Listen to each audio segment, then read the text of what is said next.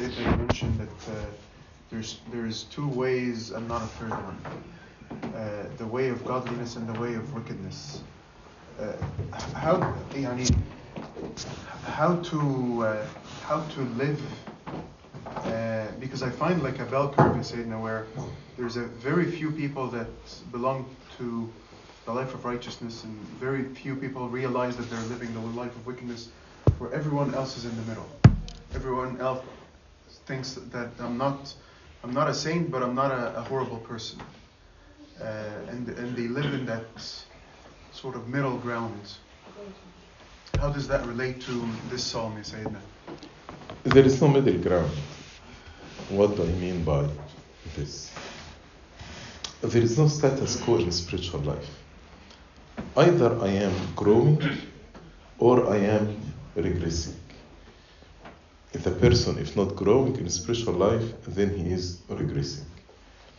But there is a curve going up and a curve going down.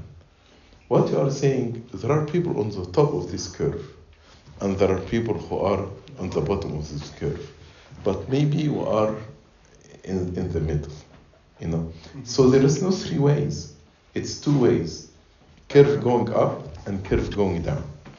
And people are in the middle here.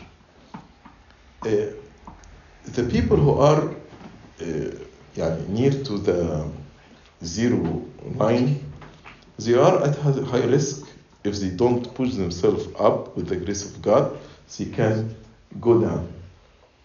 And people who are down here under the, the, the zero line, uh, maybe they are comforted. I'm not bad. I'm not like this wicked people. But if they are regressing every day, they should be watchful because they need to push themselves to go up the zero line and, and to move up, to, to, to force themselves into the way of godliness. But the, the spiritual rule is if you are not growing, you are regressing. There is no status quo in the spiritual life. Yes. So, um, the thing that I'm looking at here as far as, um, you know, don't keep company with, uh, the unrighteous or whatnot, how would you then say that we could, that, you know, it, it seems like there is a binary here, but is there a way of balancing that with something like evangelization, that, you know, that the Lord did not come to call the righteous, but the sinners to himself. So how do we take this advice but still have a missionary heart?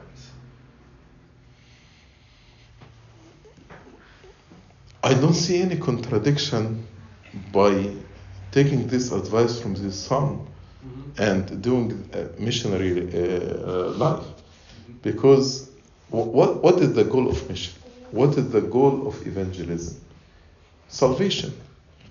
People to accept the Lord Jesus Christ and to grow in righteousness. So when we call people to believe in Christ, we are calling them to stay away from the way of ungodliness and start walking in the way of righteousness. And I cannot walk in the way of righteousness unless I believe in the Lord Jesus Christ. If we say the tree planted by the river, the tree planted, the river is the word of God. To believe the Lord Jesus Christ, the Holy Spirit that we, through, uh, that we receive through the sacrament of the church.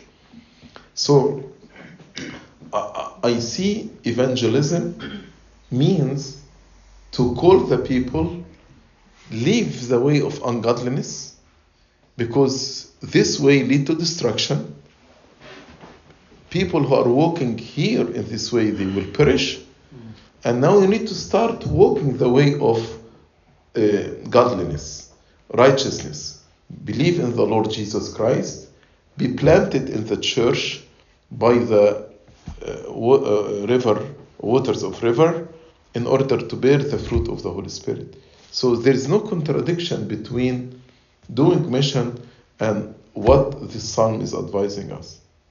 Right? Any other comments or questions?